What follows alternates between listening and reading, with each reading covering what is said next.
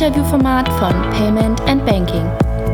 Ihr wolltet schon immer um die Morgenroutine eines Fintech-Gründers wissen oder welches die Lieblings-Netflix-Serie eines Bankenvorstandes ist? Dann seid ihr hier genau richtig.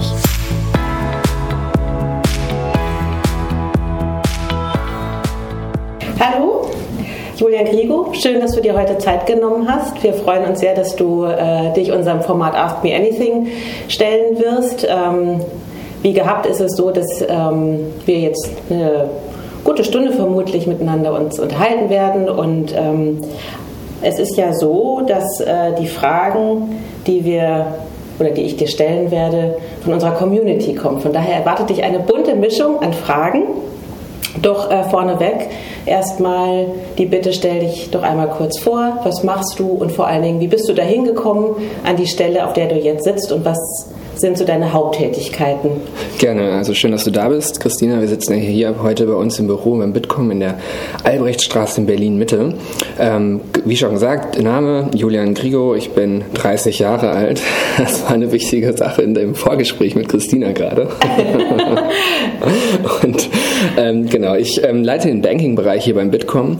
Ähm, ähm, vielleicht ein Wort äh, kurz zum Bitkom. Wir können da ja gleich nochmal ähm, spezifischer darauf eingehen. Der Bitkom ist der Digital Digitalverband ähm, in Deutschland mit ähm, sehr großer medialer Reichweite und ähm, ja, vielen, vielen Mitgliedern und ungefähr 100, 120 davon kommen aus dem Banking-Bereich, also Startups im, im äh, Fintech- und Payment-Bereich, Banken, Zahlungsdienste, IT-Anbieter für Sparkassen und Volksbanken und so weiter. Das ist sehr gemischt und ähm, in erster Linie vertrete ich deren Interessen vor der Politik, ähm, vor Aufsichtsbehörden ähm, in Brüssel sowie in Berlin. Das ist sozusagen die erste Säule unserer Arbeit hier und die zweite Sache ist ähm, sicherlich auch ein starker Community-Ansatz. Wir haben sehr, sehr heterogene Mitglieder ähm, in den anderen Bereichen, zum Beispiel John Deere im Farming-Bereich ähm, oder Airbus im Aviation-Bereich. Und ähm, die haben nicht immer gleiche Themen, aber häufig. Und äh, sowas zum Beispiel wie GDPR oder ähm, Cloud-Outsourcing oder AI und ähm, sozusagen ethische Grundlagen, Richtlinien im Bereich äh, Einsatz von AI und so weiter. Das sind alles solche Themen, die den Bitkom in der gesamten äh, Breite betreffen. Dazu machen wir Formate wie interne AK-Sitzungen, wo nur Mitglieder zugelassen sind und ähm, Konferenzen, ähm, die äh, in diesem ähm, Bereich hier wohl bekannteste oder spezifischste ist die ähm, Digital Finance Conference, äh, die jetzt im Mai stattgefunden hat in Berlin und im nächsten Jahr wieder in Berlin im Mai stattfinden wird. Mhm. Ähm, wie bist du sozusagen zum Bitkom gekommen? Ähm, ja, das ist ähm, eine gute Frage und die ist nicht so ganz äh, trivial, weil ich bin eigentlich Psychologe. Ich habe einen Bachelor und Master in Psychologie ähm, gemacht, wollte, also hatte das angefangen, weil ich eigentlich auch Psychotherapeut werden wollte. Und ähm, so richtig mit Couch, so wie man sich vorstellt. Ja, genau, also nicht mit Couch, weil das ist die andere Richtung, die ich nicht so toll finde, das ganze psychoanalytische, tiefenpsychologische. Ich bin da eher empirisch auf, ähm, man nennt das sozusagen die ähm, kognitive Verhaltenstherapie Therapie, also nicht nur dieses Blackbox-Verhaltenstherapie, ich trainiere dir deine schlechten Habits ab, äh, sondern schon noch mit einer kognitiven äh, Komponente. Man schaut dann nach Schemata, gelernten ähm, ähm, ja, Stereotypen oder Verhaltensreflexen, äh, versucht die zu hinterfragen, ähm, aufzubrechen, im Fall, dass sie negativ sind und ähm, dann in richtige Bahn zu leiten, ganz kurz zusammengefasst. Also wenn, dann wäre es in diese Richtung gegangen. Mhm. Aber ähm, wie du siehst, ähm, treffen wir uns jetzt hier nicht in einem Raum mit Couch. Achso, noch zu Couch. Äh, die Couch ist eher so ein Indiz immer für dieses psychoanalytische, diese freudianische ähm, mhm. Schule. Mhm. Und da ähm, lernt man an der deutschen, äh, sehr empirischen ähm, Universität oder Universitätenlandschaft im Bereich Psychologie eigentlich das ähm, zu verurteilen oder zumindest ähm, wird das nicht präferiert, äh, weil dafür die wissenschaftliche Grundlage weitestgehend fehlt. Und okay. Ähm, genau, das heißt, ich wäre eher in diesem Bereich behavioral und kognitiv gewesen. Aber, hast in Würzburg studiert und in Jena und genau. Und ein Stipendium, sagtest du? Ja, genau. Ich hatte, ähm, genau, das war dann wahrscheinlich schon so ein bisschen wie auch, äh, wie es mich weggezog aus der Psychologie oder aus der, aus dieser, ähm, aus diesem ähm, Ansatz, äh, Psychotherapeut zu werden. Und zwar ähm, einen Bachelor in Würzburg gemacht, äh, zum Master dann nach Jena gegangen und dort dann auch äh, mich beworben für ein paar Stipendien ähm, und ähm, habe dann das angenommen von der Friedrich-Naumann-Stiftung, also eine, die liberale Stiftung, eine sehr politische Stiftung. Und äh, das war total spannend, weil du kennst es ja wahrscheinlich aus dem Studium. Man ist dann eigentlich ausschließlich mit ähm, ähm, Studenten unterwegs, äh, in der Freizeit auch, macht Urlaub, mit denen man äh, studiert, sprich aus dem gleichen Studienfach. Das ist nicht so inspirierend, ähm, ähm, also zumindest nicht so erweiternd, wie es sein könnte, wenn man mal andere treffen würde. Und in der Stiftung hat man genau dieses ähm, ähm, Privileg, dann mhm. zu unterschiedlichen Themen einfach mit allen möglichen Leuten zu sprechen. Also einer meiner besten Freunde, den ich da kennengelernt äh, habe, ist Theologe, promoviert jetzt in äh, Theologie und so weiter. Ich, den hätte ich einfach nicht kennengelernt, mhm. wenn ich nicht das äh, Stipendium mhm. gehabt hätte. Ähm, und äh, das war super cool. Und dadurch, da kam, glaube ich, auch erst einmal so in meine Vita so eine starke politische ähm, ähm, Komponente rein, die man im Psychologiestudium erstmal nicht hat. Mhm. Okay. Genau. Und da hast du dann schon jemanden mhm. kennengelernt, der irgendwas mit Digitalisierung, mit Banken, Fintech irgendwie zu tun nee, das, hat, oder? das kam erst später, gar nicht. Nee. Ähm, also ich glaube, diesen Strang zu erklären, da muss ich nochmal zurückspringen äh, zum Bachelor in Würzburg. Ähm, wir hatten da eine Kooperation mit, ähm, mit einem äh, Unternehmen, Wirt, äh, eine Wirt-Tochter, man kennt das wahrscheinlich unter Schraubenwirt. Ähm, die haben eine Tochter, die machen C-Teile, also irgendwie kleine Teile in großen äh, ähm, Mengen und äh, verkaufen die an die Großindustrie. Und ähm, die hatten eine Koop mit unserem Psychologischen Institut und haben dort Personalentwicklungsmaßnahmen gemacht. Also zum Beispiel Schulungen für Sales-Leute und haben dann festgestellt, querschnittlich sowie längsschnittlich, dass ähm, die äh, Sales-Zahlen pro Quartal für die geschulten Mitglieder eben hochgehen, wenn man diese Schulung gemacht hatte. Also eine Sache, die sich direkt auch aufs, äh, auf den Gewinn äh, des Unternehmens auswirken kann. Also eigentlich eine super, super coole Sache. Ich für mich habe allerdings festgestellt, ähm, dass ich nicht so der Psychologe im Unternehmen sein möchte. Ähm, ich habe gemerkt, wow, ähm, Wirtschaft ist total spannend. Das war ja, auch das war ja neu für mich, mhm. aber eben Wirtschaftspsychologie muss es nicht zwingend werden. Und dann habe ich das gemacht, was einem so übrig bleibt, wenn man ähm, ähm, in die Wirtschaft will, aber eigentlich kein BWLer, VWLer oder Jurist ist, was so ja vielleicht die naheliegendsten mhm. ähm, Studiengänge gewesen wären. Und zwar habe ich dann ähm, mich beworben bei Beratungen für Praktika. Und ah, ja. mhm. genau, und so kam es dann das erste Praktikum, was ich gemacht habe, das war bei PwC Financial Services in Frankfurt, mhm. was ziemlich krass war. Aber ich muss dir vorstellen, ich war in äh, Jena, eine sehr linke Stadt ähm, und ähm, im Osten Deutschlands irgendwie kleine Häuser umgeben von Wald und Berg. Ähm, dann kommst du nach Frankfurt und dein erster Office-Tag ist dann irgendwie das Onboarding, IT-Onboarding im Tower 185 von PwC. Das ist ein Kulturschock. Das war, ja, aber es war cool. Ja. ja, genau, das war ein super cooles Gebäude, war eine richtig coole Zeit. Ähm, einer meiner besten Freunde war damals mein Chef und äh, wir halten immer noch guten Kontakt, der ist mittlerweile auch nicht mehr da. Aber das war so prägend, ähm, da habe ich gemerkt, so hey, ähm, Banking ist eine ziemlich coole Sache. Also nicht nur wegen des hohen Turmes, ähm, sondern ähm, ja, also ähm, Banking ist halt äh, irgendwie so Backbone of everything. Ne? Also in dem, im Bereich Zahlungsverkehr, ähm, ich weiß nicht, wie du hier hingekommen bist, vielleicht mit einem, äh, ähm, einem geliehenen Auto oder weiß nicht, mit der S-Bahn und in jedem Ganz Fall klassisch mit dem eigenen Fahrrad. das Fahrrad. ist ja immer ah, so nee. schön in Berlin. Es tut mir leid, ich hatte noch überlegt, ob ich einen E-Scooter nehme, aber okay. Letztens hatte ich einen äh, Termin mit einer ehemaligen Kollegin hier an der Torstraße und ich war zu spät und habe mir so einen E-Scooter genommen, der hat mir fünf Minuten gerettet. Und da hast ja. du ja natürlich schon direkt eine Zahlart drin ja. hinterlegt, die mit dem Swipe äh, äh, freischaltest, ähm, ähm, eine Kreditkarte. Und äh, genau, also nehmen wir diese Zahlungsverkehrskomponente, nehmen wir aber auch die Finanzierung von großen ähm, Unternehmen am Kapitalmarkt, Kreditlinien für kleinere oder auch die Auslandshandelsfinanzierung äh, und so weiter. So Banking ist irgendwie so Backbone halt. Ne? Das mhm. heißt für alles irgendwo relevant. Auch hier beim Bitkom, bei einem Verband, was als Unternehmen mhm. ja eher klein ist, haben wir auch irgendwelche Zahlungsläufe und so weiter. Und, und ähm, das fand ich super spannend ähm, und ähm, habe dann gedacht, ich mache noch ein Praktikum. Das war wieder in der Beratung und wieder im Banking-Bereich. Und das war jetzt zweimal Zufall. Ja? Also ich hatte auch schon das zweite Praktikum safe, als ich das erste antrat und dass beide in Frankfurt im Banking waren, war wirklich ein Zufall. Das heißt, dass es bei mir irgendwie diese Exposition zum, zu Finance gab, das, das war nicht geplant. Ich wollte einfach nur Unternehmensberatung machen und das war dann Banking. Das hat mich aber so überzeugt, dass ich danach noch zwei Praktika in Banken machte. Einmal im äh, Treasury, einer kleineren, von einer kleineren Bank, dann geht es um Refinanzierung, also sehr handelsnah, dann wirklich so mit Händlertelefonen, dann verschiebt man irgendwie äh, für den Zinssprung in der Nacht äh, so, weiß ich, waren irgendwie so 50 Millionen, die dann da immer jeden nach, also was nicht viel ist, das hört sich jetzt krass an, aber ähm, ähm, die dann da geparkt werden müssen, bei dem der die meisten Zinsen gibt über Nacht. Und ähm, dann äh, hatte ich noch ein Praktikum bei der Deutschen Bank im Lobbybüro in Brüssel. Und da, ähm, glaube ich, sieht man erst mal so ein bisschen wie, äh, also eine Relation zu dem, was ich jetzt hier auch mache beim Bitkom. Mhm. Ähm, da kam sozusagen dann zusammen, dass ich irgendwie Banking-Erfahrung dann schon hatte, dreimal in, in Praktika nur, aber trotzdem. Und das andere dann eben erstmal diese politische Komponente, der die Interessenvertretung bei einem Einzelinstitut in Brüssel. Es war auch super cool, mhm. das mal gesehen mhm. zu haben in mhm. Brüssel. Mhm. Und genau, und während ich in diesem Praktikum war, habe ich ein Angebot bekommen von einem Verband in Berlin, weil ich wollte immer nach Berlin, weil das ist so meine Stadt. Tatsächlich. auch wenn ich mhm. nicht hierher komme. Ähm, und ähm, das war, ähm, ja, da wusste ich, okay, das nimmst du auf jeden Fall an, guckst dir das mal an und ob dieser Verband es ist, in dem du bleibst, das werden wir dann sehen. Aber äh, geh erstmal nach Berlin, mach weiter Banking, bleib in der Politik, das findest du gut. Und äh, genau, dann habe ich mich nach anderthalb Jahren umentschieden ähm, und als ich hier ein Angebot äh, und ein, eine Ausschreibung gesehen habe äh, beim Bitkom, mich beworben und äh, jetzt sitze ich hier und das ist jetzt zwei Jahre her. Also ich mache jetzt, glaube ich, Ende August das zweite Jahr voll mhm. und äh, genau und bin sehr glücklich, äh, hier zu sein. Also. Wäre es für dich eine Option gewesen, durch die politische Nähe in Brüssel zu bleiben? Ähm, nein, weil, ähm, also erstmal nein, ich will es nicht grundsätzlich ausschließen, aber ähm, ich glaube, also es ist mir schon sehr, sehr wichtig, dass ich in der Stadt lebe, in der ich leben möchte. Und es war so ein bisschen, ich bin auch mit nach Berlin gegangen äh, und habe dieses Offer angenommen, weil es in Berlin war.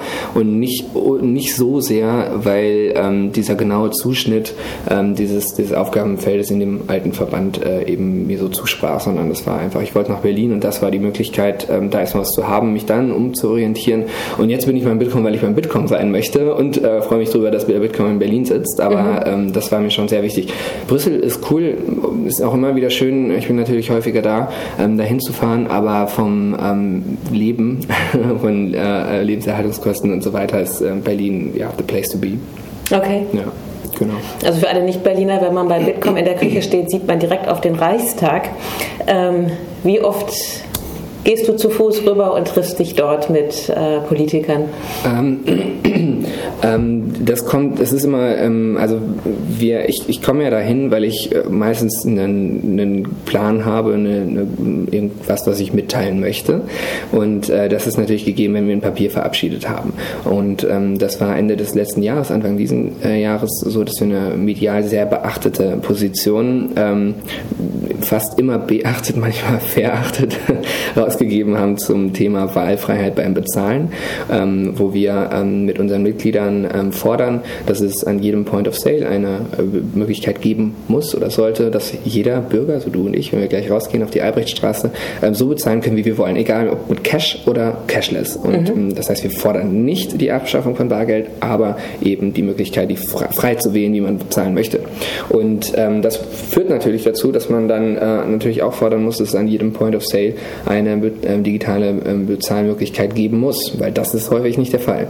Und ähm, genau, das ist natürlich eine, eine sehr politische ähm, Position, die, ähm, ähm, glaube ich, sehr interessant ist zu diskutieren mit unterschiedlichen Stakeholdern, wie wir es ja in unserer Mitgliedschaft auch alle haben. Wir haben ja Leute, also wir haben Unternehmen ähm, beim Bitkom, die Geld drucken ähm, und wir haben Unternehmen, die ähm, Kreditkartenunternehmen, die drei großen mhm. äh, in Deutschland, wir haben Banken und so weiter. Also die haben ja alle ein Stake in, in irgendwo beidem. Ne? Also mit der Kreditkarte ja, hole ich ja auch oft äh, Bargeld ja. ab, ja. zum Beispiel. Mhm. Ähm, und äh, genau, das haben wir, ist glaube ich eine gute, ausgewogene Position, aber mit natürlich einem äh, starken Fokus auch ähm, digitales Zahlen zu ermöglichen. Und äh, genau, wieder dann zu deiner Frage, also dann, ähm, ja, dann schaue ich mir an, wer sind die relevanten Ansprechpartner in den Fraktionen und ähm, mache mit denen Termine aus und dann kann es schon zwei, dreimal in der Woche rübergehen. Aber es ist nicht so, dass ich da jede Woche reinlaufe, ähm, denn ähm, genau, der Bereich ist groß und es sind auch viele andere Tätigkeiten, die erforderlich sind. Zum Beispiel die Abstimmung neuer Positionen, also wie wir es gerade machen. Und manche richten sich auch gar nicht an den Bundestag. Also viele Sachen gehen eher Richtung BaFin oder mhm. jetzt gerade ganz akut äh, an die EBA, also die Europäische Bankenaufsicht. Mhm. Genau. Okay. Ähm wir hatten ja eingangs darüber gesprochen, wie agil und äh, dynamisch doch die, die Fintech-Szene in den letzten Jahren geworden ist. Wie ist deine Einschätzung? Wird das immer so weitergehen oder beobachtest du eine Konsolidierung? Guter Punkt. Ähm, ich glaube, eine Konsolidierung, also es ist nicht das Entweder oder. Es wird weitergehen, es wird weiter Wachstum geben und es wird immer wieder weitere neue Fintechs geben. Davon bin ich überzeugt. Ähm, gleichzeitig wird es eine Konsolidierung geben, weil das wäre ja, ähm, das wäre ja statistisch völlig verrückt, wenn jede Sache aufgeht, ne? jede Geschäftsidee funktioniert oder ganze Geschäftszweige. Wir hatten jetzt eine, viel zitiert und hier nichts Neues, aber ich äh, greife es trotzdem kurz auf. diese Konsolidierung im P2P-Payment-Bereich mit ein paar Fintechs, die da verschwunden sind vom Markt. Aber das würde ich jetzt mal, deswegen sage ich bewusst verschwunden, das würde ich mal hinterfragen. Denn die Innovation die Leute, die sind nach wie vor hier. Also nehmen wir uns mal das Beispiel ähm, von unserem, das war übrigens das eine war ein Mitglied und das andere ist ein Mitglied und wir freuen uns, dass es irgendwie auf, ineinander aufgegangen ist. Kringle und die DKB, also das mhm. Team arbeitet jetzt in der äh, DKB, mhm. ich glaube in der Code Factory, die Arnulf ja auch äh, mitleitet. Mhm. Und ähm, die Innovation lebt da weiter, die Leute haben eine Anstellung und äh, jetzt kann man natürlich sagen, die, die Storyline könnte einerseits sein, Kringle gescheitert, andererseits könnte man sagen, okay, hier wurde, wurde ähm, Innovation gemacht in Berlin und die lebt weiter, vielleicht nicht in irgendwie äh, incorporiert in, in, in einer ähm, Rechtsstruktur mit mhm. einer eigenen Gewinnerzielungsabsicht, sondern irgendwie als, als Teil eines Größeren. Ähm, aber deswegen versuche ich immer diese, diese Sichtweise auf Konsolidierung jetzt vorbei und jetzt platzt die Blase oder irgendwie sowas zu challengen. Ähm, mhm. genau, also sicherlich machen auch manche Sachen nicht so viel Sinn und nicht jeder Gründer ist, ähm, ähm, ja, hat da die richtige Idee gehabt, das richtige Team oder die, die Idee hat überhaupt nur eine Chance, lässt sich monetarisieren und so weiter. Diese ganzen äh, ähm, Fragestellungen, die müssen natürlich, äh, die sind nicht irrelevant, ja. Ich will nicht sagen, alles ist gut, ähm, aber ähm, deswegen dieses Thema Konsolidierung einfach ein bisschen ähm, ähm, challengen, das ist so ein bisschen, habe ich mir zur Aufgabe gemacht. aber ist deine Wahrnehmung nicht auch, dass es vor allen Dingen einige wenige Fintechs sind, die wahnsinnig ähm, in die öffentliche Wahrnehmung geraten sind und andere da ganz große Probleme haben, da noch ähm, gegen anzukommen. Also was machen die besser als andere?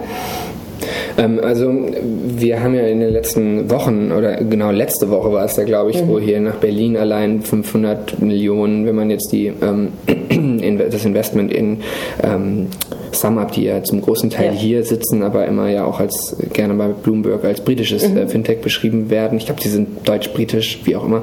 Ähm, jedenfalls, wenn man das zusammenzählt, dann sind ja letzte Woche, ich glaube, über 500 Millionen Euro in Berliner Fintechs geflossen. Und ähm, ich glaube, da muss man ähm, sich auch mal hinterfragen.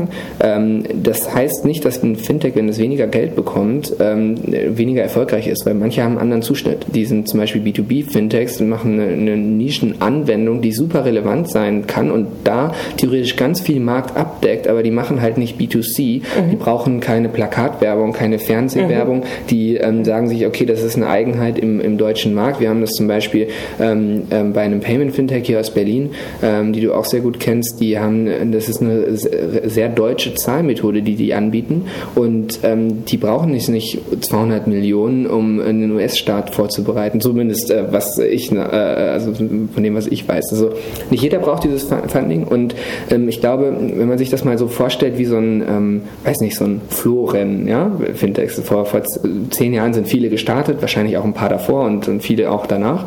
Und ähm, die schnellsten, sie sind jetzt an einer Marke, wo die große Fundings einsammeln. Die jüngeren oder die etwas langsameren oder eben die, die mit einem ähm, eher in der Nische unterwegs sind, die ähm, sind jetzt, haben jetzt nicht diese Funding-Gründe. Das heißt nicht, die sind ähm, weniger erfolgreich, vielleicht kommen die noch, vielleicht brauchen sie die auch nicht. Also auch das sollte man ähm, mit bedenken. Natürlich gibt es dann auch welche, die nicht erfolgreich sind und eben auch kein Funding bekommen, wo sie es aber vielleicht haben wollten und bräuchten. Das will ich jetzt nicht ausschließen, aber genau. Aber guter Punkt. Du hast ja gesagt, es sind über 500 Millionen nach Berlin geflossen. Mhm.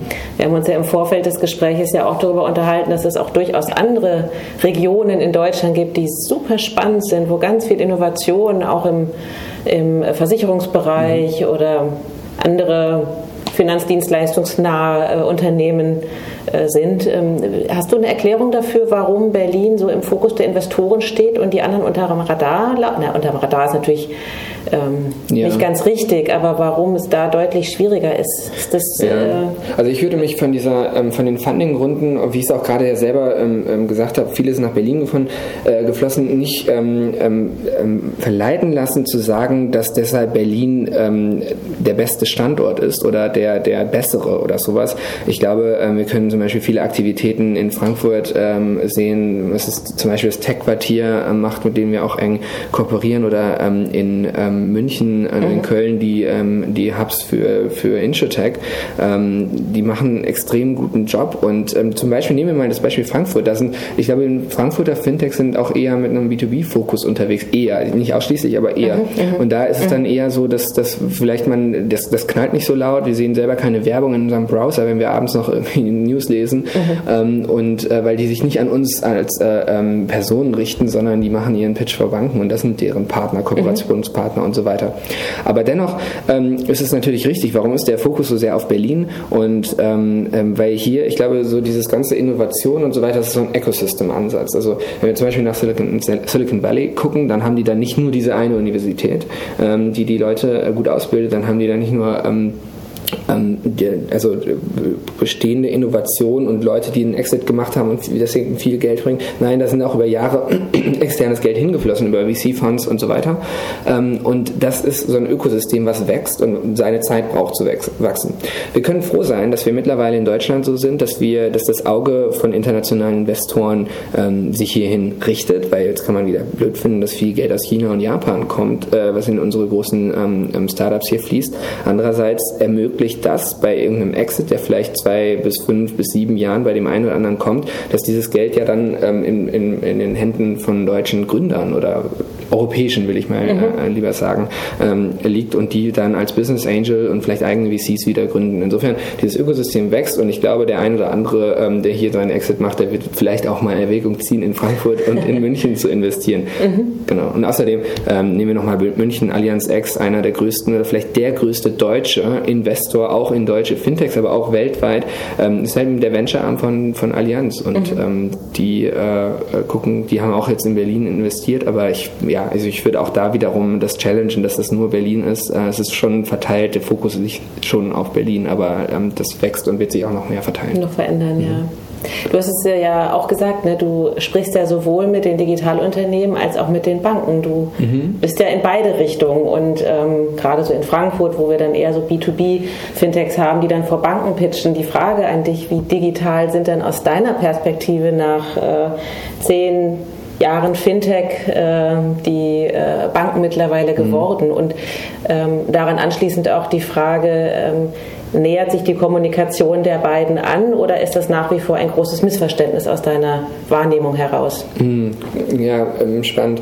Ähm, ich glaube, ähm, man kann es so ein bisschen fragen, wie digital ist Deutschland? Also E-Governance total schlecht, aber trotzdem findet super viel Innovation statt. Und ich sage jetzt nicht, dass Banken alle grundsätzlich äh, in keiner Weise, es gibt auch, also es ist ein super heterogenes Feld. Ne? Wir gucken auf die Direktbanken, die sind extrem innovativ und was so die eine oder andere Direktbank in den letzten zwei Jahren für Entscheidungen getroffen hat, die sie wahrscheinlich dann so in zwei Jahren plus Früchte tragen, das ist super spannend zu beobachten. Und ähm, da bin ich sehr optimistisch. Ich kenne auch, ähm, ähm, habe natürlich über die Zeit und Bitcoin ist man ja sehr vernetzt, das heißt, man lernt sehr viel in unterschiedlichsten in Politik, Fintech, Bank, äh, wie Medien Leute kennen und dann hast du halt auch äh, viel Insights aus großen Instituten in Frankfurt. Da passiert unglaublich viel. Wie, ob die das auf die Strecke bringen, das ist, glaube ich, die größere Challenge, als sich ähm, ähm, ähm Innovation selbst auszudenken, gute Produkte auszudenken, weil ähm, man muss ja die Organisation immer mitnehmen. Ich habe ein, ein sehr spannendes Gespräch gehabt in der ähm, letzten Woche hier in Mitte. Und zwar ähm, mit einer Französin, die in einer französischen Bank ähm, gearbeitet hat, hier in Berlin. Und ihre Aufgabe war, ähm, Scouting zu machen, also Fintechs zu beobachten ähm, und denen dann Leads zu generieren zu ähm, so Functions aus, aus äh, der Bank in Paris. Und ähm, sie hatte dann gesagt, okay, wir haben eine total spannende Sache entdeckt, die absolut wert sind zu investieren, die gut zu unserem äh, Laden passen. Aber dummerweise hat sich dann gerade dafür jetzt jetzt keiner interessiert. Also wenn wir jetzt irgendwie, sagen wir mal, äh, du hast einen, ähm, du, du hast irgendwie ein totales äh, Produkt so, ähm, fürs Risk Management in der ähm, ähm Antragsstrecke für äh, SMI Kreditvergabe oder sowas. Oder, oder im, im AML-Prozess, so die ganzen ähm, ähm, Anti-Money-Laundering-Vorgaben, ähm, die umzusetzen. Und ähm, dann, dann siehst du das hier in Berlin, klopfst in, Berlin, äh, in Paris an, dann gibt es vielleicht zwei, drei Treffen, aber wenn derjenige, der das ähm, Thema dort gerade verantwortet, keine Kappe hat, keine Lust hat, vielleicht keine Lust hat, Englisch oder Deutsch zu sprechen, mhm. Ähm, dann, dann stirbt diese Innovation. Ich glaube, das ist eine, das ist eine riesen Challenge und das hört man auch immer wieder, dass, es, äh, dass es irgendwie am Talent und an der Organisationskultur scheitert. Nicht an der Fähigkeit der Banken, ähm, Innovation zu verstehen oder selber umzusetzen, sondern ähm, das ist ein Riesenthema und ähm, bleibt spannend zu beobachten. Zu deiner Frage abschließend, ähm, ich bin hoffnungsvoll, dass es da die, das eine oder andere Institut ähm, schaffen wird, aber ich glaube auch bei den Banken, Thema Konsolidierung, wird es vor allem auch viel Konsolidierung geben. Mhm. Ja. Eben deshalb. Ja. Okay, aber siehst du eine Bank, die es aus deiner Perspektive besonders gut macht? Ähm, ich weiß nicht, ob ich hier Namen nennen möchte. Okay. Aber wir haben einige in der Mitgliedschaft, da bin ich sehr optimistisch, ja. Ja. Genau. Also die sozusagen verstanden haben, wo die Herausforderung liegt und wie Fintechs das lösen können? Oder ähm, genau, also du spielst ja immer auf diese ähm, ähm, Verbindung an Banken, Fintech. Ich glaube, in der Kooperation liegt, kann auch die Lösung liegen, aber es bringt eben nichts, äh, immer irgendwie auf äh, also sozusagen was hinten anzudocken. Ich glaube, so eine, so eine interne ähm, ähm, Restrukturierung ähm, der, der IT-Systeme, mhm. dass man sich auch nochmal fragt, mhm. wo wollen wir hin, wie wollen wir als Organisation funktionieren, weil es ist ja nicht nur, dass Fintech-Innovationen jetzt hier sich breit machen, sondern die Gesellschaft ändert sich durch die digitale Transformation ja. auch stark, wie wir kommunizieren, ja. wie wir arbeiten wollen. Wir kriegen es doch jeden Tag mhm. mit, ähm, wie das Leben in Startups ist, wie ähm, meinetwegen durch Serien, Instagram, was auch immer, ähm, irgendwelche Gründer, die im Bällebecken Interviews geben. Ob das jetzt repräsentativ oder gut ist, ist eine andere Frage. Aber ähm, selbst wir als Verband, ich meine, wie, wie indirekt äh, sind wir, wenn man so will, betroffen? Und wenn man in andere Verbände äh, läuft in Deutschland, dann sieht man halt noch die Bundesrepublik der 80er. Aber auch wir wandeln uns ganz stark, ja. weil wir sagen, hey, das ist super wichtig, dass wir äh, irgendwie diese, diese gesellschaftliche Transformation auch mitgehen. Und ähm, das ähm, soll jetzt nicht überbewertet werden. Äh, irgendwelche äh, bunten äh, Bilder und Teppiche und äh, mit Barfuß durchs Büro laufen, aber ich glaube, das ist einfach ja, wichtig, dass das ankommt mhm. und auch für die Mitarbeiter. Mhm. Jetzt stell dir mal vor, du wärst der Chef einer traditionellen deutschen Retailbank. Was würdest du angehen und was ist aus deiner Sicht das dringlichste Thema?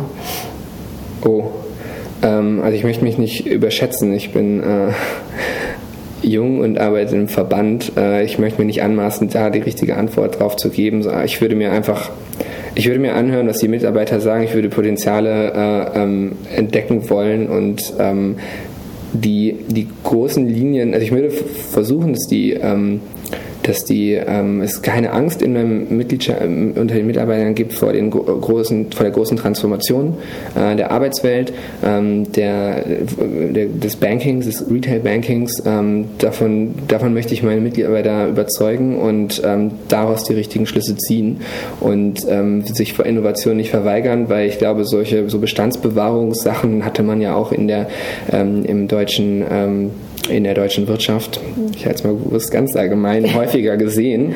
Ähm, das, das funktioniert nicht auf Dauer. Also die ähm, Transformation ist da einfach zu groß und ähm, man muss irgendwie nach vorne gucken und ähm, Bestandsbewahrung funktioniert einfach irgendwie zwei, drei Jahre. Wer so kurz denkt, der kann damit noch durchkommen bis zu seiner Verrentung. Aber wenn ich jetzt mit 30 eine Bank vorstehen würde, weiß ich, ich kann mich nicht davor wegdrücken und äh, ja.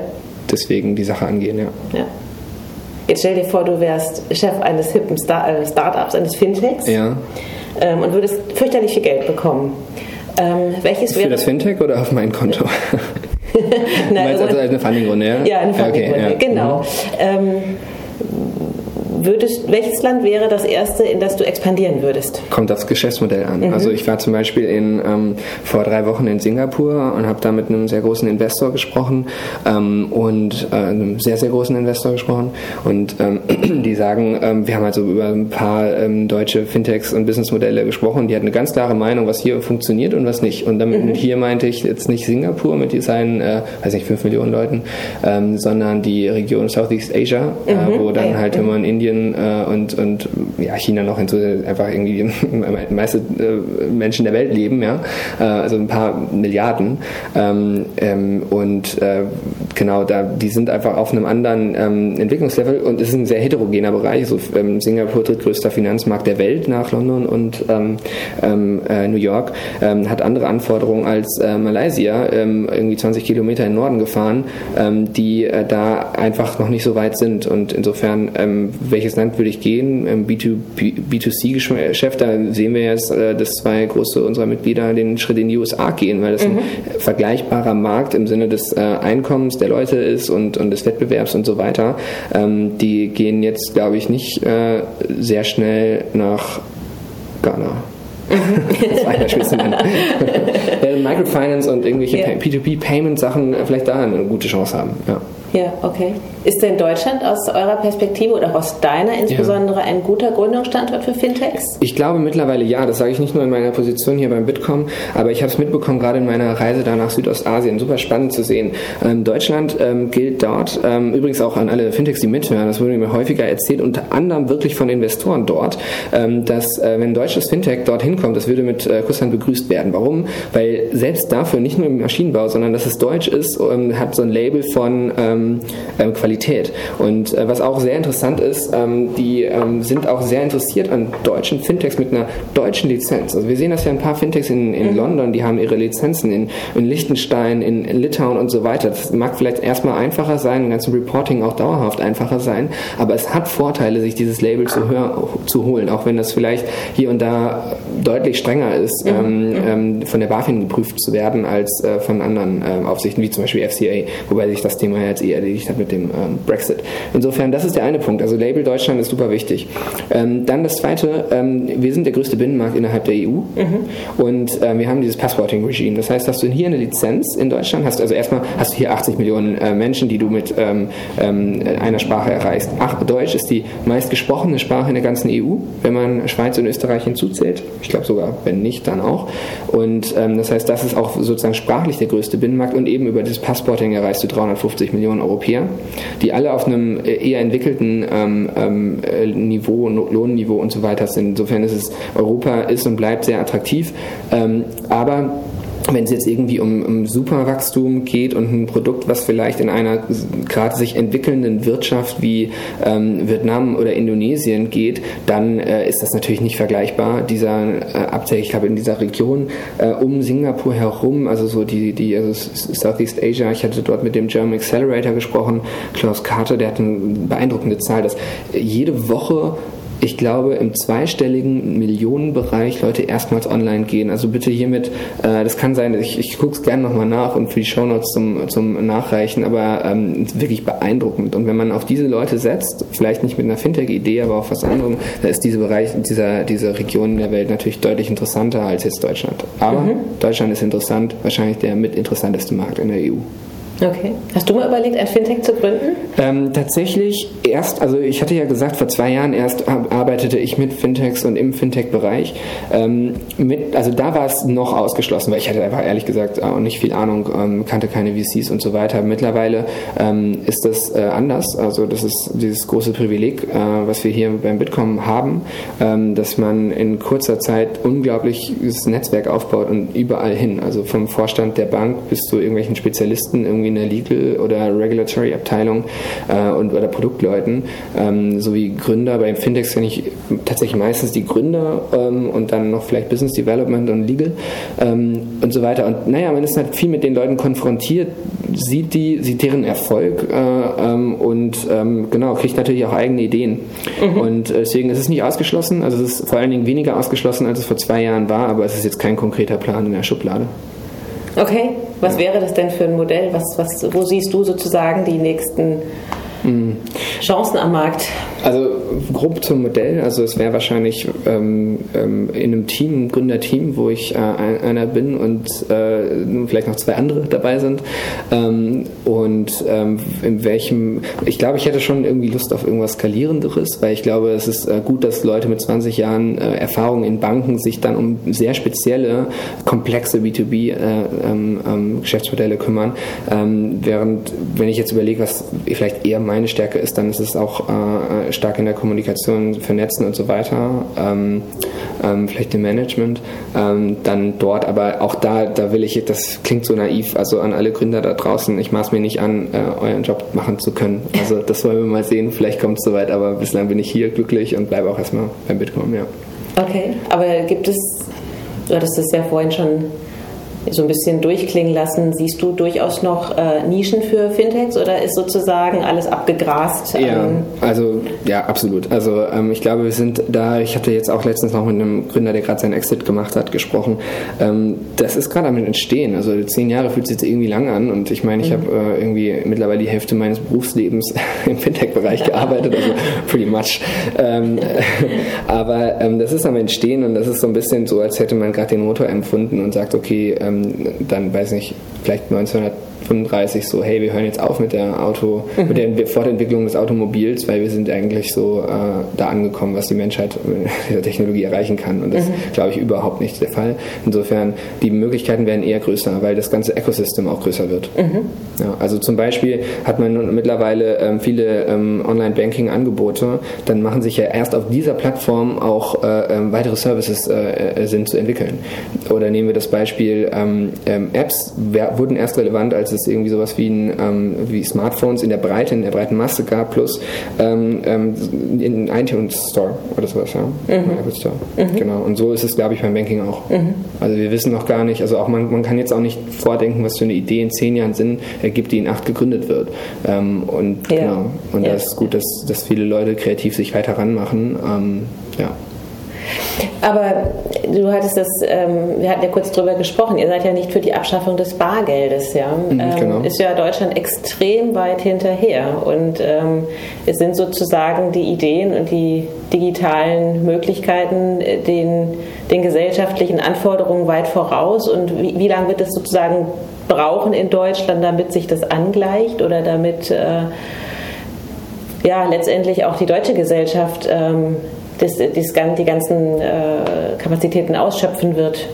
Ja. Also weil ich hatte stand neulich im Blumenladen und äh, da war ich doch tatsächlich wieder mal überrascht, dass ähm, sie mich bat, doch mit Bargeld zu bezahlen. So, und das würde mir wahrscheinlich in Großbritannien oder woanders nicht passieren. Ich war das Wochenende in Tallinn in Estland und ähm, wer schon mal so in den ehemaligen Sowjetrepubliken war, ähm, wie zum Beispiel äh, ja, Russland oder Kiew, da sieht man immer diese gelben da steht auf Kyrillisch Quas drauf. Quas ist ja dieses, ähm, diese, ja, Limonade würde man wahrscheinlich sagen, so ein Getränk, wo Brot irgendwie eingelegt wird, ist so ein Erfrischungsgetränk im Sommer. Ähm, und das ist auch auf so einem alten, das sieht aus wie so ein Armeewagen ähm, äh, mit so einem Fass. Da bin ich hingegangen, äh, wollte, äh, habe dann festgestellt, ah Mist, kein Bargeld. Ich dachte, auf diesem Straßenspann mhm. brauche ich dann mindestens doch auch in Island äh, ähm, Bargeld. Und ähm, dann hatte sie gesagt, nee, ähm, ist in so eine Hütte gelaufen, hat so ein Terminal rausgeholt und ich konnte dort mit ähm, Cashless mhm. bezahlen, was mhm. äh, super cool und beeindruckend war bei so einem Straßenstand. Ähm, in Island. Und das war wahrscheinlich ein Betrag von das waren, wenig Cent? Ja, 1,50 Euro. Die haben ja mhm. Euro und die sind mhm. tatsächlich nicht so günstig da. Also das okay. Bier ist extrem teuer. Ähm, aber ähm, genau, es ging. Und äh, zu deiner Frage, also ich glaube, es ist gar nicht so wichtig, ob Deutschland jetzt einen super, super schnellen Uptake hat und dass ganz viel Bargeld verschwindet. Das ist nicht unser Ziel und das ist auch nicht wichtig. Wichtig ist, dass wir die Möglichkeiten haben. Wichtig ist, dass wir die Möglichkeiten hier entwickeln, Innovation hier stattfindet, dass um Klima da ist, um ähm, hier Innovationen entstehen zu lassen. Und dann ähm, sehen wir es ja an den deutschen Fintechs, die jetzt stark skalieren. Also dann geht man halt in Märkte, die auch, ähm, die auch attraktiv sind oder attraktiver, was sowas angeht. Mhm. Wir sind ein europäischer Binnenmarkt und das ist vielleicht auch ähm, eine ganz zentrale Sache in unserer Arbeit hier beim Bitkom, nicht nur in meinem Banking-Bereich, sondern auch im Bereich Landwirtschaft, äh, Mobility und so weiter. Wir wollen einen großen Binnenmarkt in Europa schaffen. Das ist super wichtig. Ich glaube, das ist eine der drei wichtigen Sachen hier für, ähm, für, für, die, für den Innovationsstandort Europa ist Geld, Talent und, und, und Regulatory, also so Legal Issues, die es leichter machen zu gründen, äh, die den europäischen Binnenmarkt nutzen lassen.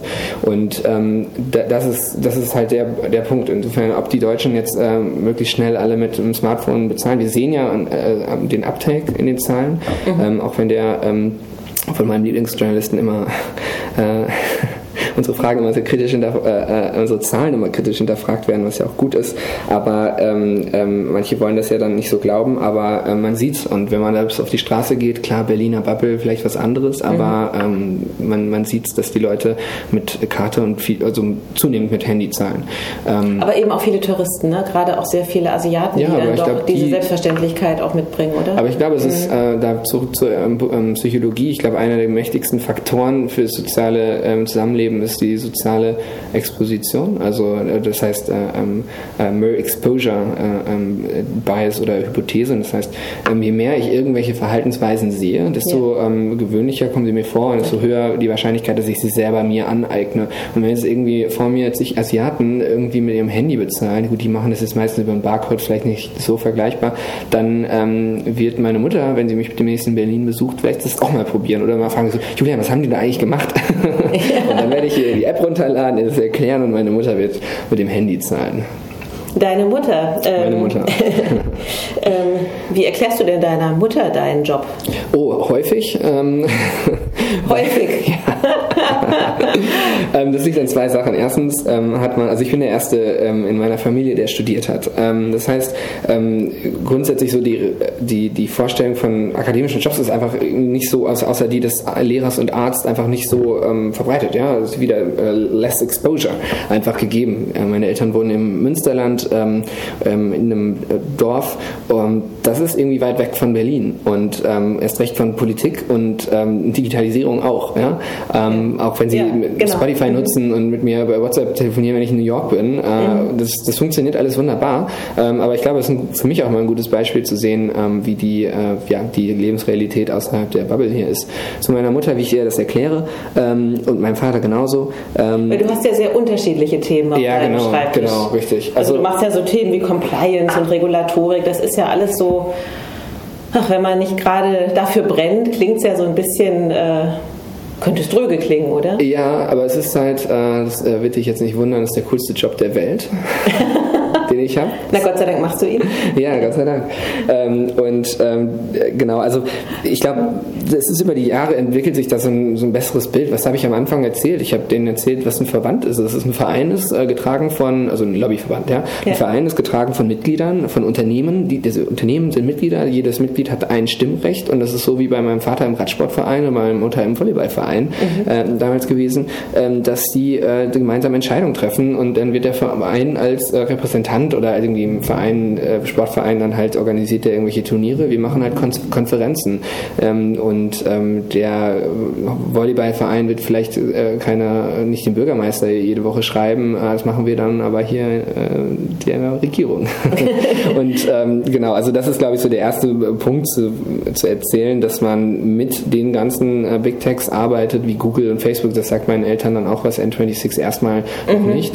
Ähm, Deutsche Bank, Visa User und so weiter kennen sie auch. Und wenn ich denen erkläre, worum es dann geht, dann muss man manchmal ja auch detaillierter werden. Ne? Also in diesem Kontext hier, wenn ich von den EBA RTS ähm, spreche, von der Zwei-Faktor-Authentifizierung, ähm, die am 14.09. Äh, aktiv wird, was mich heute Nachmittag noch sehr stark beschäftigen wird. Wir haben einen Call mit irgendwie 50 angemeldeten Mitgliedern und wir stellen oh. auch eine Position mhm. ab, weil die EBA sich am Mittwoch, also genau fürs Publikum, wir haben heute den 22. Montag, am Mittwoch trifft sich die EBA in Paris mit den NCAs, also den nationalen Aufsichtsbehörden, ähm, zur Besprechung Besprechung ähm, eines sogenannten Migration Plans, ähm, ähm, inwiefern das doch verzögert wird mit dem Enforcement äh, der äh, EBA RTS im Bereich Strong Customer Authentication. So, diese Sachen, wenn ich die meiner Mutter oder meinem Vater so sage, haben natürlich irgendwie äh, nicht so viel verstanden, wenn ich darum, darüber erzähle, dass es irgendwie Fraud im, im Internet gibt äh, bei, mhm. bei ähm, Bezahlungen, ähm, dass es Identity Theft äh, gibt und das ein Mittel ist, sowas zu einzudämmen, ähm, um, weil man sich stärker sicherstellt, eben stark authentifiziert, wer da was zahlen muss, ob er es möchte, wirklich möchte und ob er auch der ist, der es äh, sein äh, will, dann, ähm, dann generiert man hoffentlich Verständnis. Hat sich deine Story über das, was du tust, in den letzten zwei Jahren verändert? Ja, weil sich die Arbeit auch verändert und weil es ist halt auch immer, wie du schon sagtest, es sind super viele verschiedene Sachen. Ich mache Mitgliederakquise, ich gehe auf Konferenzen ähm, und spreche da, ich organisiere Konferenzen, ich mache AK-Sitzungen, ich plane gerade die, die ähm, ähm, sozusagen den neuen Vorstand. Äh, ähm, wir sind ja demokratisch aufgestellt als Verband, wir kommen mhm. Vorstandswahlen von zwei meiner beiden Arbeitskreise und äh, da gibt es Kandidaten. Ähm, das ist halt super, super viel so Binnenpolitik, ja. Mhm. Ähm, und also zu den Mitgliedern und und äh, das sind halt alles, ja, es sind sehr verschiedene Anforderungen und äh, immer wieder was anderes. Und ich erzähle meinen Eltern immer das, was ich gestern gemacht habe. Ach so, okay. Das Aktuellste. Ja, genau, das greifbar, ja, genau. Ungelogen, auch das eine Frage aus der Community. Wie ist es so als Lobbyist in Berlin? Wird man schnell dicker und gemütlicher? Ähm, in meinem alten Verband wurde ich dicker und gemütlicher, hier nicht weil ähm, da bin ich. Hast du es wieder abgespeckt? Ähm, ich habe es abgespeckt und der, äh, die Arbeit ist anders. Mhm. Ähm, ich bin ähm, damals äh, war Netzwerken für mich irgendwie vielleicht auch naiv, aber ich bin viel zu diesen Abendveranstaltungen gegangen, wo man halt in Sitzungswochen jede Woche irgendwie hingehen kann zu irgendeiner Lunchdebate und Frühstück. Heute bin ich viel selektiver. Warum? Mit dem äh, Label Bitkom ähm, kommt man an, ich will nicht sagen alle, aber an viele Key Stakeholder ran, wenn man sie anschreibt und sagt, hey, ich bin von Bitkom, ich will mhm. gerne darüber reden. Egal, ob Ministerium, Bundestag, wie gesagt, Fintech, Verband, anderer Verband und so weiter.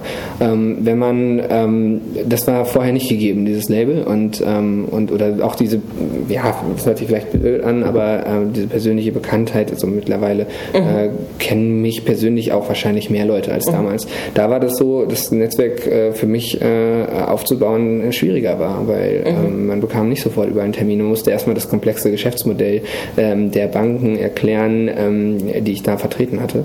Und ähm, ähm, genau, das ist hier einfacher. Bitkom kennt man halt aus der Bildzeitung, aus dem Tagesthemen. Ja, okay. Also nicht mehr dick und gemütlich, sondern. Genau, also weniger Abendveranstaltungen, weniger Wein, ähm, mehr Sport. und ähm, äh, genau, es ist einfach dynamischeres Umfeld. Man ähm, ja. springt auch mehr rum. Also. Ja, genau. Wie, wie muss man sich so deinen, deinen täglichen ähm, Alltag vorstellen? Also wie viel Schreibtisch, wie viel unterwegs bist du? Also ich habe häufig äh, für die nächsten anderthalb Monate meine Mittagsessen verplant. Also wenn wir Mittagessen gehen wollen, dann gucke ich irgendwie Ende August, ob es mhm. passt. Ähm, das ist jetzt keine Angeberei, aber es ist halt äh, irgendwie cool und blöd zugleich. Man wird irgendwie dadurch unflexibel, aber man ähm, lernt natürlich unglaublich viele Leute kennen. Mhm. Ähm, und äh, das ist sozusagen eine Sache. Es ist halt People's Business. Ja? Wir haben 1900 Mitglieder. 1900, das sind alles Unternehmen. Also von den Big Techs aus dem Silicon Valley, Google, Facebook, Amazon, Apple, Microsoft, Salesforce, ähm, über ähm, Banken, wir haben Deutsche, Warburg, äh, einige Volks- und Raiffeisenbanken, wir haben Comdirect, DKB, ING Mitglieder, ähm, Haug und Aufhäuser haben wir jetzt gewonnen, ähm, die Commerzbank ist jetzt, äh, tritt jetzt bei, ist mit äh, getreten, ich weiß nicht, ob der Antrag jetzt vorliegt, ähm, Mastercard, American Express, Visa und so weiter. Und all diese haben natürlich, ähm, die nutzen uns und so soll es ja auch sein, als als ähm, politischen Leverage. Ja? Also ja, ja. Ähm, wenn Ziel ist ja im Prinzip, dass die dem Bitcoin beitreten und dann äh, bei einer, bei einer ähm, Entwicklung eines, eines Positionspapiers, was der Bitcoin dann abgibt und wo dann nur Bitcoin draufsteht, da steht jetzt nicht irgendwie das Label von einer anderen ähm, Unternehmen, von einem ja, Mitglied drauf. Mhm. Ähm, deren Ziel ist es natürlich, dass möglichst viel von deren ja. Position da reinkommt. Und das Schöne ist, wir schaffen es trotz der Heterogenität unserer Mitgliedschaft ähm, von Unternehmen, wie ich schon sagte, John Deere, Adidas, Airbus, ähm, N26, äh, Google und Telekom, häufig doch einen guten Kompromiss zu finden. Ähm, und ähm, genau, und, und, diese Leute, wieder zu meinem Alltag, mit denen habe ich viel Kontakt. Also mhm. das. Telefon mhm. klingelt häufig, rückt dann irgendwie auch mal um elf nochmal äh, raus äh, ins äh, Café und bespreche mich mit ähm, ja. Vertretern von Unternehmen Unternehmen zu punkten. Ja. Wann machst du denn dein Geschäftshandy aus? Um wie viel Uhr? Äh, nie. Also wie viel Uhr? Also ja. gut, ähm, also ab wann Urlaub sozusagen? Ich, ja, ähm, ich, wenn ich pennen gehe, ne? Also bis dahin, also ja, wenn ich um, mhm. um halb eins das Licht ausmache, dann mache ich das Handy aus. Okay. Ja, aber ja, das hat sich jetzt so angebracht an, das ist bei Gründern normal und das ist, wenn man gerne arbeitet, auch überhaupt gar kein Problem. Okay. Verstehe, ja. aber du was machst du denn in deiner Freizeit, um sozusagen mal abzuschalten? Was, was ähm, viel Reisen, mhm. ähm, Sport, ähm, in der Natur sein, mhm. am liebsten im Wald ja. Ähm, und ähm, feiern ähm, also das ist halt auch so ein Punkt für Berlin. Ne? Also, ja. ja, ja, ja, das kann man hier gut. Das kann man hier sehr gut. Und ähm, äh, genau, was mache ich noch in der Freizeit? Ähm, lesen kommt mir irgendwie immer zu kurz. Aber weil ich dann irgendwie nach so einem Tag halt auch Bewegung brauchte und dann lieber mich nochmal aufs Fahrrad setze. Aber okay. ähm, auch im Urlaub dann viel lesen, ja. ja. Und dann so am Lazy Kater Sonntag lesen. Herrlich, oder? Ja, super cool. Vor allem dann hat man auch die Ruhe, wenn man sich eh nicht mehr bewegen kann. Vor lauter Muskelkater. Vom Tanzen, genau. Ach, vom Tanzen? ich sage ja, der Katersonntag.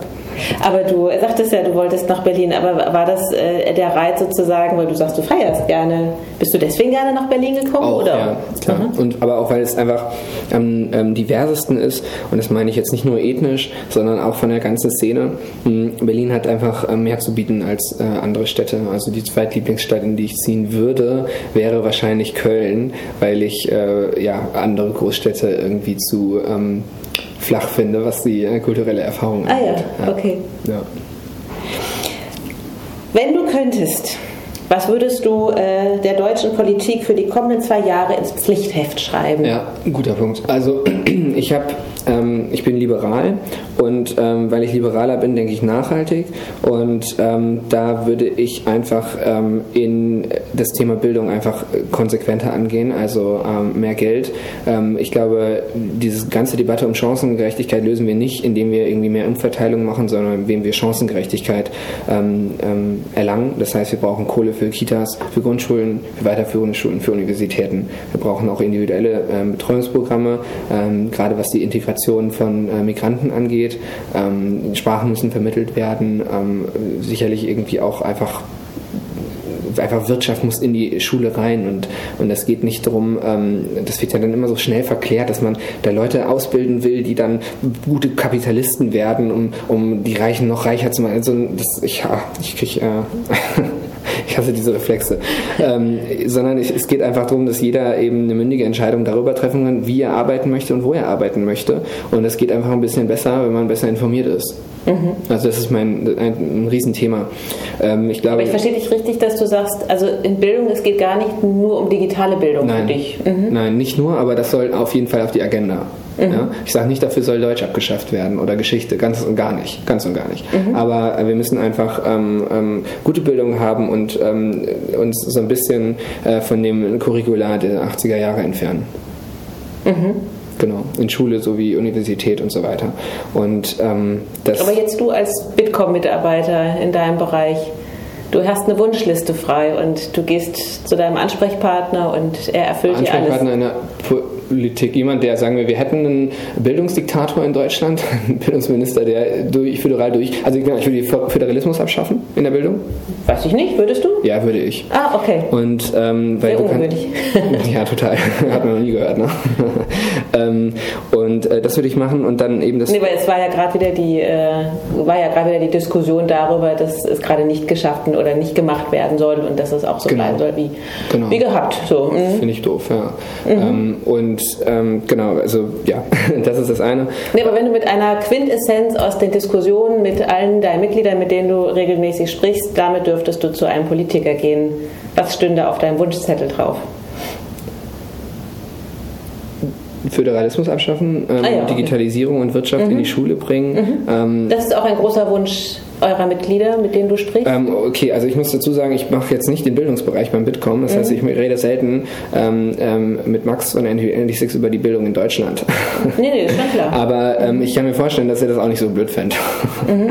genau. Ähm, wir haben tatsächlich jemanden, äh, der Bildung macht und da haben wir auch einen Fragenkatalog. Äh, also ich, dafür bin ich jetzt tatsächlich nicht sprechfähig, aber das ist sicherlich ein Punkt, das Thema Digitalisierung in die ähm, Schulen zu bringen mhm. und äh, mhm. Wirtschaft in die Schule zu bringen. Mhm. Ich glaube auch, dass so Financial Education super wichtig ist mhm. Ähm, damit ähm, man auch da mündige Entscheidungen trifft. Ich glaube auch, das ganze Thema Altersarmut ist nur darüber zu lösen, indem man eine höhere ähm, Investitionsquote hat und ähm, das lässt sich das Gegenargument ist immer so, ja gut, wer kein Geld hat, kann keins zur, äh, zur Seite legen, aber ich glaube, dass man Leuten beibringt, dass selbst wenn man irgendwie, weiß nicht, einen Fuffi in einen Fondssparplan im Monat legt und ein Fuffi ist dann halt äh, vielleicht doch schon recht erschwinglich für den mhm. einen oder anderen, mhm. ähm, dass man so Sachen wie Zinseszinseffekt äh, ähm, erklärt, dass man äh, Aktie und Dividende einmal verstanden verstanden hat. Ich glaube, das ist super wichtig. Okay, ja. Ja, ja. Na klar. Und gerade dabei auch den ganz Kleinen anzufangen, die genau, mit einer Selbstverständlichkeit natürlich digital genau. schon ganz und anders glaube, unterwegs sind. Genau, und dann eben nicht mit Sparschwein, weil das ist genau das deutsche Problem, dass man einfach das Geld weglegt, mhm. um, sondern eben einfach schnell das Prinzip Aktie erklärt. Ich glaube, das ist äh, echt wichtig. Mhm. Aber du hast ja mal in einem Gastbeitrag, den du selber, also den du geschrieben hast, mal gesagt, das Filialgeschäft wird nicht äh, aussterben. Das ist mhm. ja tatsächlich so äh, Duktus Sparschwein, oder? Ähm, nee, in der Filiale kann man ja auch Fonds kaufen. Ja. Hoffe ich.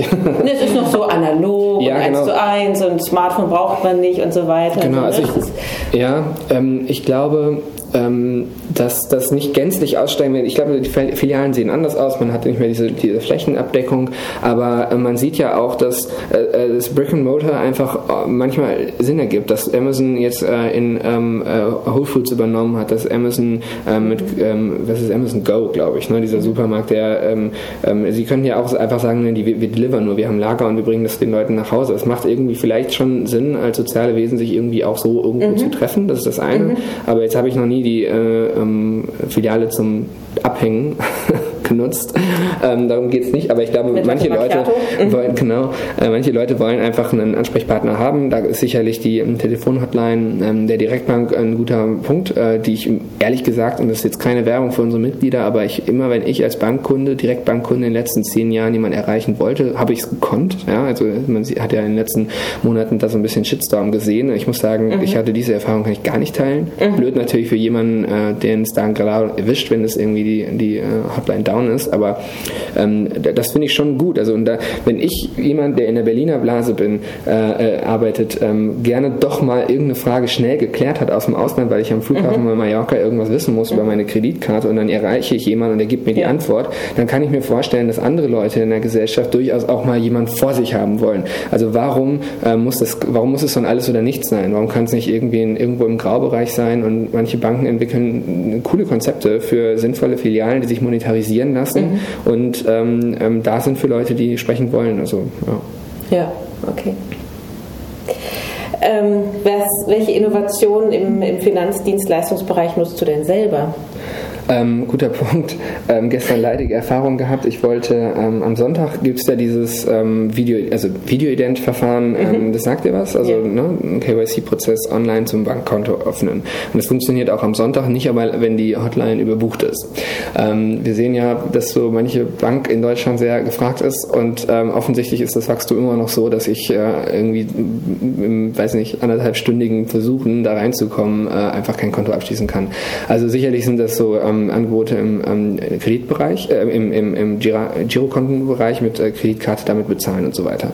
Ich benutze Apple Pay mhm. ähm, über meine Direktbank. Ähm, ich ähm, benutze, ich habe mir jetzt ähm, die, die Trade Republic geholt. das finde ich ganz cool. Ich bin selber noch nicht überzeugt, dass das, das äh, der Weg ist, wie ich sozusagen mein, meine Fondssparpläne irgendwann umschichte und, und machen will. Ich weiß nicht, ob sie schon Fondssparpläne Pläne anbieten. Und das ist eher so ein bisschen so eine Zocker-App. Ich glaube, das wäre nicht so das Produkt, was ich jetzt irgendwie ähm, ähm, meinem äh, Medizinerfreund, äh, der nicht so viel finanzielle Vorkenntnisse mhm. hat, empfehlen würde, weil das mhm. vielleicht zu sehr verleitet zu zocken. Aber für denjenigen, der schon mehr Erfahrung hat und sagt so, hey, hier mit diesem Betrag möchte ich einfach irgendwie auch mal äh, äh Buy and Sell machen irgendwie und gerne an einem Tag, dann ist es, glaube ich, das richtige Produkt. Finde ich super cool, die coole UX ähm, ähm, spannend zu sehen. Ähm, mhm. Was noch? Ach so, genau, es gibt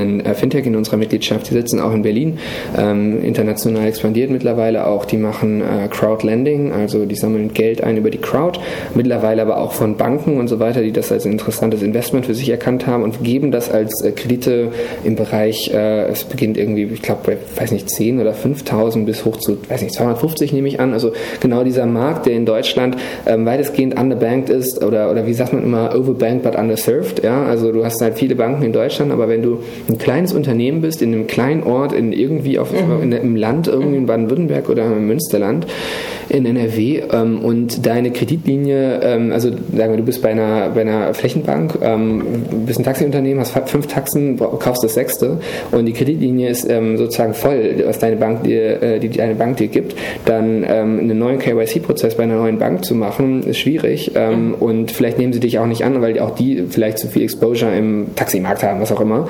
dann ist das echt eine coole Plattform, wie man, mhm. wie die äh, sozusagen noch Geld einsammeln wollen, dass es ziemlich schnell geht und ähm, genau, und das, das, das sozusagen surft zwei Needs, so, weil das ist für mich als Anleger ein Markt, in den ich sonst überhaupt nicht investieren könnte. Das hat im Übrigen die KfW genauso gesehen. Die investieren jetzt in dieses ähm, oder geben viel Kohle in dieses Startup, weil die da natürlich einen Distributionskanal in SME-Companies haben, den die sonst gar nicht so zur Verfügung steht, zumindest nicht so effizient. Mhm. Und andererseits be bekommt da ein Markt Geld, der sonst äh, nicht so leicht Geld bekäme. Ja.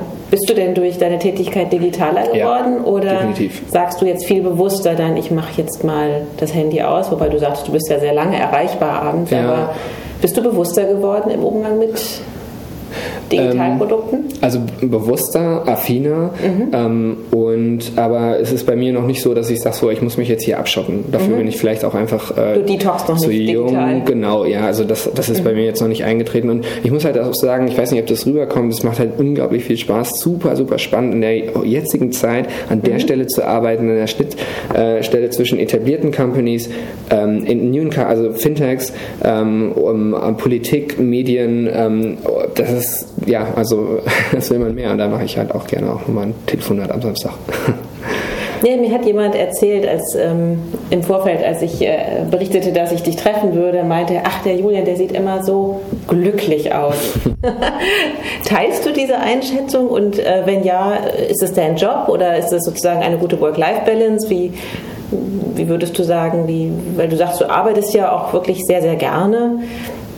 Ja, also ich glaube, also psychologische Betrachtungsweise, also erstmal habe ich irgendwie das Glück, einfach äh, nicht depressiv zu sein, was halt einfach auch genetisch äh, ähm, ein Punkt ist. Dann ähm, habe ich ein sehr ähm, inspirierendes Umfeld hier, also auch die Geschäftsstelle, unsere Kollegen, ich weiß nicht, ob du die gesehen hast, das sind halt auch irgendwie äh, alles äh, dynamische, mhm. Ähm, gut ausgebildete Leute, die was bewegen wollen. Und ähm, ich glaube, unsere Arbeit ist auch, also durchaus haben wir hier beim Bitkom die Power, etwas zu bewegen ähm, klar, in der politischen Interessenvertretung, wir entwickeln keine Produkte, ähm, aber wir helfen denen, die das tun, ähm, mhm. sozusagen regulatorische Hürden wegzuräumen. Insofern äh, bin ich davon überzeugt, dass das, was wir hier tun, gut ist.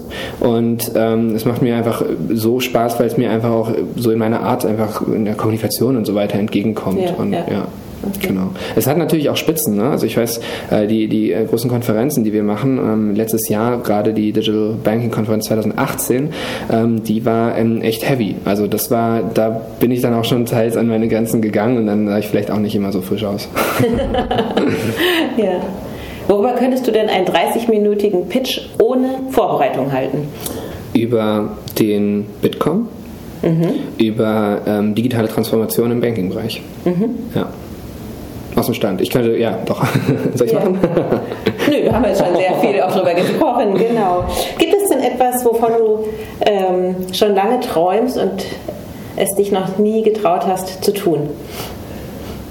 Ähm, Transip vielleicht. Mhm. Genau, ich habe nach dem Abi ein halbes Jahr in Russland gelebt und habe damit. Ähm, du sprichst Russisch ein bisschen? Ja, ein bisschen. Also nicht, also sagen wir, vor zehn Jahren habe ich es recht gut gesprochen, also so, dass man auf der Straße sprechen kann. Ich hätte mich jetzt äh, nicht irgendwie in keinen Vortrag äh, getraut oder so.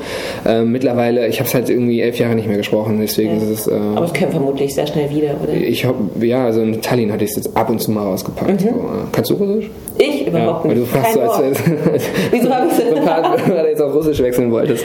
Nee, ähm, überhaupt nicht. Genau, nee, aber ich hatte da ähm, ähm, ich bin da im Winter abgereist und hatte eigentlich vor, ähm, bis zum Sommer zu bleiben und ähm, oder dachte, das wäre eine Option. Und dann äh, gab es die, äh, dann hätte ich da auf jeden Fall das, äh, der Abschluss wäre gewesen, entweder bis Kamtschatka oder Japan ähm, mit der Transit von Moskau zu fahren. Und das würde ich, glaube ich, immer noch gerne machen. Also nicht glaube ich, sondern würde ich noch gerne machen. Ja, was, was würde dich daran reizen? Ähm, ich bin in Russland häufiger Zug gefahren, irgendwie nach Karelien oben im Norden. Das ist nördlich von Helsinki, von, von Nizhny Novgorod, wo ich äh, war, in der Wolga, das ist im Osten von Moskau. Und ähm, dieses äh, Zugfahren im ähm, in diesen alten Waggons, sind wirklich alten Waggons, 70er, 80er, ähm, wo dann so russische Volksweisen mit so einer gewissen Melancholie ähm, laufen und du siehst neben dir ein paar, du steigst, weiß nicht, in, in Nizhny ein, fährst dann halt so in den Abend rein, irgendwie in den hohen Norden im Sommer und es ist halt super lange hell und so weiter mhm. und guckst einfach über unendlich Kilometer, das ist alles der westliche Teil von Russland, ne? also yeah. westlich des Urals, also irgendwie noch Europa, kontinental betrachtet zumindest. Ähm, schaust du in diese unendlichen Weiten rein und du siehst dann so ein altes Paar, die holen dann irgendwie ihre ähm, Becher raus, äh, werfen Teebeutel rein, laufen in gemütlichen Schlappen, die ziehen dann so Schlappen in den Zug an und mhm. da sind auch Teppiche drin, so Läufer. Und dann, dann machen die sich gemütlich, spielen Karten, holen irgendwie aus ihrer, aus ihrer Datscha ihre Kirschen raus, selbst gepflückt, holen am, am Zugwagen dann ähm, äh, für ein paar Rubel äh, heißes Wasser aus dem Samovar und machen sich einen Tee an und weiß nicht, das war so cool. Und dann siehst du da hinten so die, die Sümpfe und so weiter an dir vorbeiziehen und so eine absolute Ruhe. Der Wagen fährt auch nicht schneller als 60. Es war so ein langsamer Zug. Ich hatte damals keine Kohle und habe da das günstigste Ticket gekauft. Mhm. Ähm, und ja, total cool. Irgendwie drei Stunden später saßen wir dann, wir waren so eine Gruppe äh, Friedensdienstleister, heißt es, oder hieß es, ähm, und saßen dann nachher mit irgendwie einer Gruppe von, von irgendwie fünf Russen ähm, und Russinnen äh, in, so einem, ähm, in so einem Schlafwagen und haben da irgendwie äh, ja, so selbstgebrannten gesoffen und irgendwie, weiß nicht, diese Stimmung. Diese, hart, diese? Der ist hart. Ja. äh, diese Stimmung, äh, das war echt ähm, sagenhaft und danach auch nie wieder erlebt. Diese, diese Ruhe, die die Leute irgendwie mitbringen. Ja. Auch immer gepaart mit so einer Melancholie, die da irgendwie ja. in dem Land ist. Aber irgendwie so, ja, so eine ganz krasse Ruhe ist da, finde ich. Wann ist es soweit? Wann kaufst du dir dein Ticket? Ähm, vielleicht. Und wie weit ähm, fährst du dann mit der Transip? Ähm, dann durch. Also dann schon Baikal und komplett äh, rüber nach Kamtschatka mindestens und dann mhm. vielleicht irgendwie, ja, aber ich glaube, das wäre dann auch irgendwie, viel, das wär, könnte man dann auch gut russisch lassen und äh, fliegt von dort dann wieder zurück. Mhm. Und wann das ist, vielleicht beim Jobwechsel, ähm, den ich jetzt noch nicht sehe, äh, weil es noch zu cool ist, aber ähm, das wäre, glaube ich, so, wo man sich dann irgendwie drei Wochen Zeit nimmt und. Äh, Ach doch, nur drei Wochen. Ja, man kann es länger machen, ne? Mhm. Ja, stimmt schon. Ja, vielleicht auch vier. Let's see. Bloß nicht stressen. nee, genau, richtig. ja, okay. Spannend. Vielen Dank. Danke dir. Hat Spaß gemacht.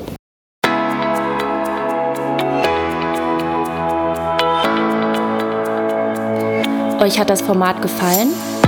Wir freuen uns über jeden lieben Kommentar oder im besten Falle sogar über 5 Sterne. Ihr habt noch Ideen oder Vorschläge für interessante Persönlichkeiten als Interviewpartner?